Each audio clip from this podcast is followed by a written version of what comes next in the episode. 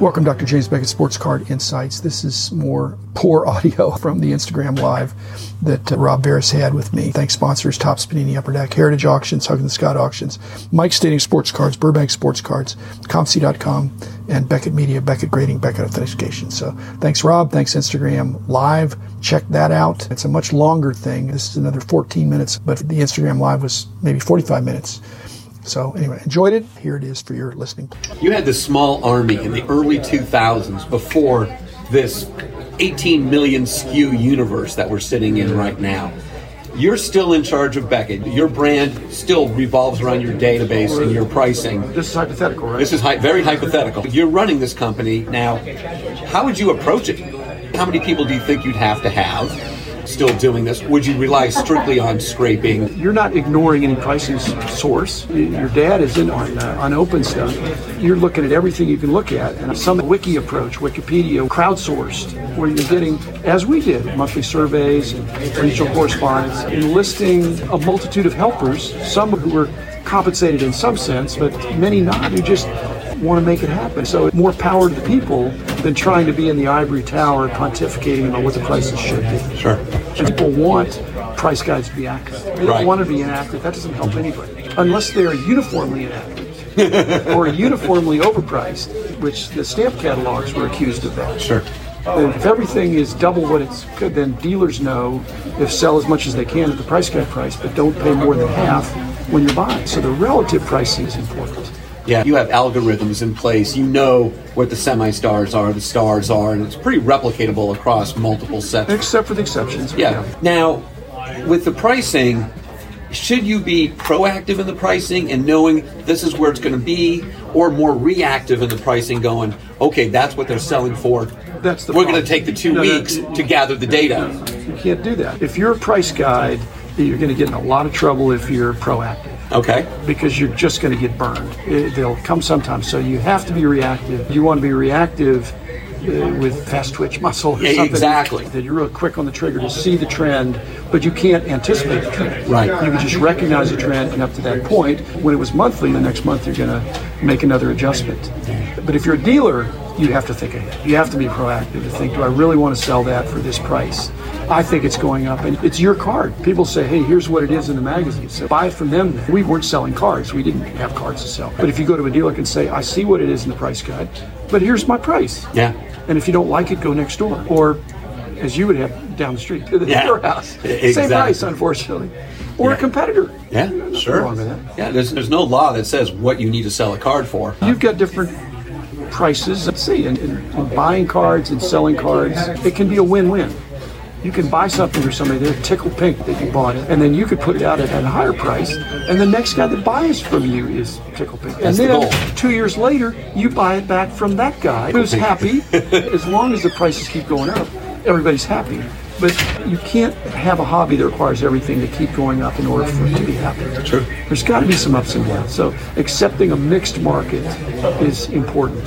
I'm hoping the things I like go up in value, but I'm not requiring them to. In fact, if they go down, maybe I'll sell them and get something else. When a card goes down, a lot of times because the player's gotten bad or the set is perceived to be less in favor. But you do trades. Sure. Oh. You buy back cards. So that's the dynamic element. Sure. Yeah, I believe that a shop has to have liquidity. in All general. dealers don't believe that. Yeah. They believe it needs to have cash flow. Yeah. And that's not the same as liquidity. But it turns out your cash flow is improved because of your liquidity, and that's something people My either don't customers are my believe. distributors. Exactly. In fact, they can be your competitors. Yeah. Oh, But they can also be symbiotic. Sure. It's I mean, that's the way it is. I mean, everybody can be a dealer. oh yeah. There's no barrier to entry there. Barrier to entry is look around. Yeah, look around. The organization. Yeah, I did seminars back in the day. Oh, I remember. for Upper Deck, and it was you sat in Yeah, on for one. of- us. Yeah, yeah, and were a yeah, sponsor. You Beckett was a sponsor. It was Upper Deck's Hobby 2000. Beckett came on board, and you attended one of them, which. For 34 year old Rob, this was like the ultimate. Jim's in the back row. I better be on point because I'm talking about something that he is the expert on. So I'm there and I come up with a slide that we talk about to this day is the 12 steps of a sports card from someone parking a suburban outside and bringing in all this stuff to when you who purchased it online get it in a bubble mailer people are like, what do you mean 12 steps? And I thought you'd appreciate this more than anybody else is that when you buy the cards, you have to break it by sport. Got to break it by year. But you don't have to, but you have to organize it. You have to organize it. So two different things: what's a card worth, and then there's this one as well. So you got to break it by sport, you got to break it by year, you got to break it by brand, you got to break it by subset within the brand, and you got to put them in number order. You got to price it, you got to scan it, you got to map the front to the database, you got to map the back to the database. You have to intersort the cards into stock.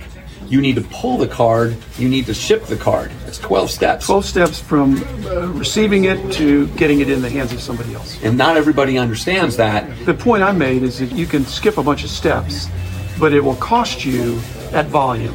Right. Because to scale, you can pull a card way faster. I've thought about just one step, just alphabetize the cards. Right. Yeah, exactly. And then who cares what year? Who cares what sport? Just I'm looking for Ken Griffey. Hey, it's in the G's. right.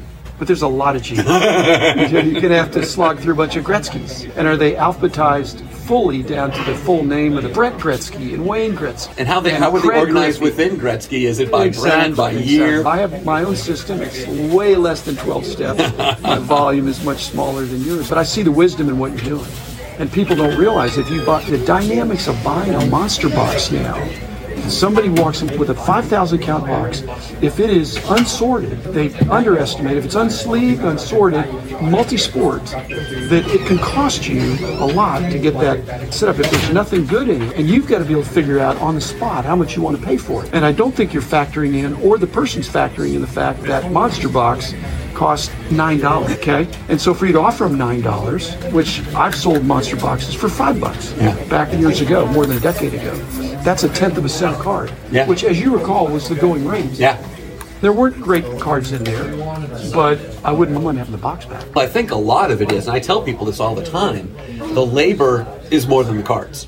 So many of the cards that we get in, Yeah, but the you cost of love the the card. labor. Oh, I love it. Yeah. How many employees do you have that love the labor? Actually, they probably love it too, but they want to get paid. The cards are secondary to the 12 steps it takes from your random box. If you have a large collection, that's the case. Nowadays, this, this is the era of small collections, of Yes. being able to carry your collection. And then sorting is not a big deal. Sorting is just looking at your cards, and you have 100 cards. Yeah. They're all slabbed. You're more worried about the weight. Yeah. But a monster box of cards, how many of your customers have more than 5,000 cards in their collection? Maybe yours would be more than most. Right. If you go around the national or talk to people at a show, I think a lot of them, they're scared to death of having 5,000 cards. Yeah, they- they don't even want to have 500. yeah, they want to have one card. They want to instead have of some 500. special cards, right? Yeah.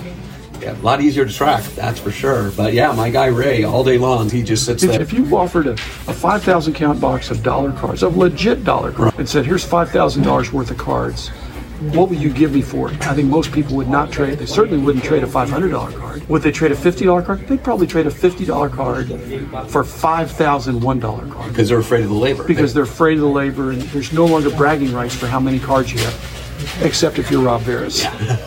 he who dies with the most cards. That's Well, don't die. But, Yeah. but you've already have the most cards, I think. Yeah. Like we were talking about the Guinness Book of World Records, is that yes, you're corporate, but you're also an individual, or at least a family, let's say. Yeah. And to mass that many cards is it's incomprehensible now. Yeah, they say- you had to start a long time ago. Yeah, my origin story goes back to 1979 and leveling up every day since. But every every card has a home. It's always been my thing. There's such a wide variety of collectors out there. The internet changed everything. We talked about Beckett Marketplace briefly, but basically you opened up the Beckett database, which was proprietary forever, and you made it a tool where dealers could come in, use that nomenclature, use that pricing, to push it to the Beckett marketplace and eventually be able to marry that over to eBay and increment and decrement. That was a huge game changer. It was a game changer. It wasn't mass marketed like it could have been. Partly in my regime, but mostly the guys that came after it. But it was a monster. Yeah. And you were a big part of the success, but it never reached its full potential. Otherwise, there wouldn't be a ComC now. Yeah, this is true. It's a lazy business. It's- a lot of people are afraid of the work. They want to break.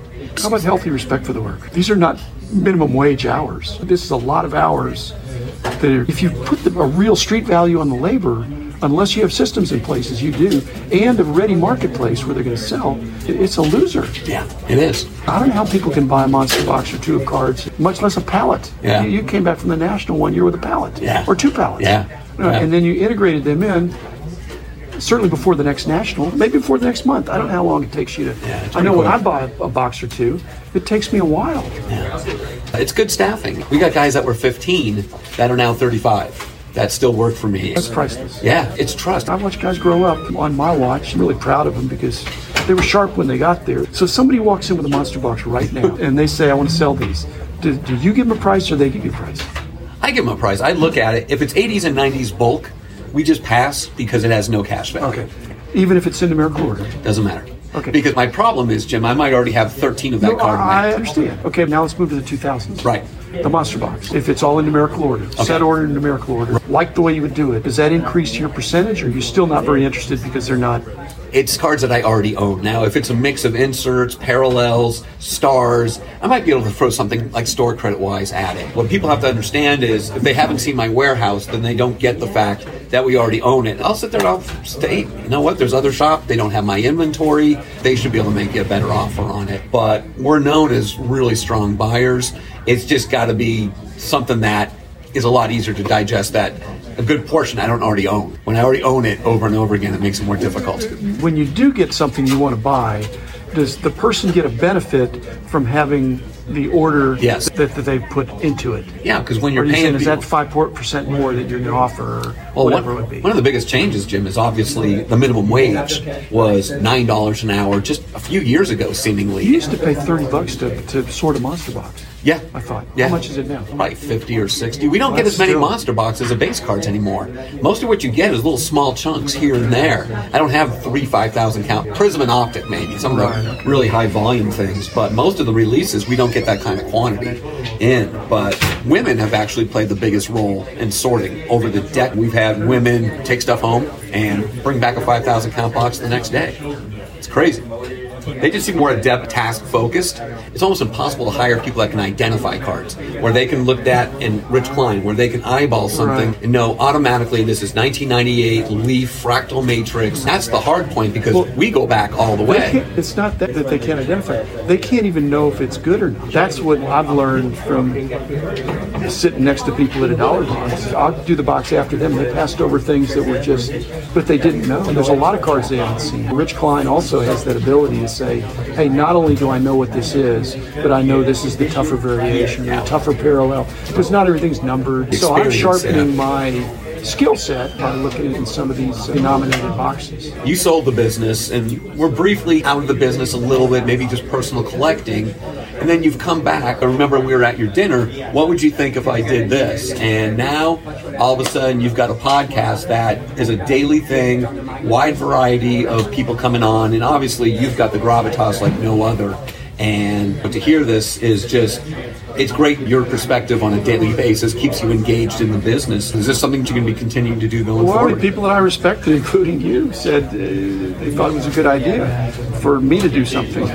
I thought I want to be semi-retired. I don't want to be fully retired. I don't want to go back to work either. so this is fun, and I get to talk to people like you. I get great sponsors. I get great listeners. I get a lot of good feedback. Rich Klein has always been a close friend since he was. Tremendous. I knew him as a little kid. So now he's a big kid. You were a little kid, Yeah. big kid. I'm up to almost 800 of the Monday through Friday episodes. I'm still in front. I got a lot of people I haven't interviewed.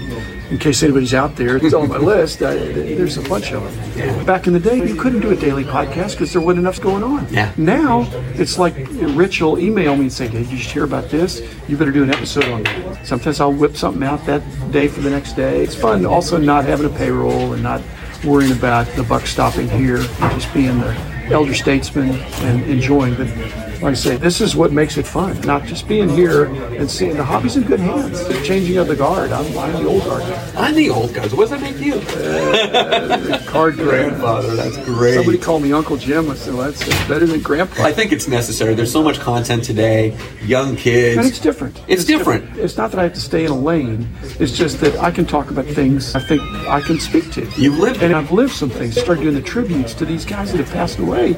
I'm realizing I'm reading obits written by people that never knew the person. I knew the person, and so they're worth 15 minutes of really remembering them in a more personal way.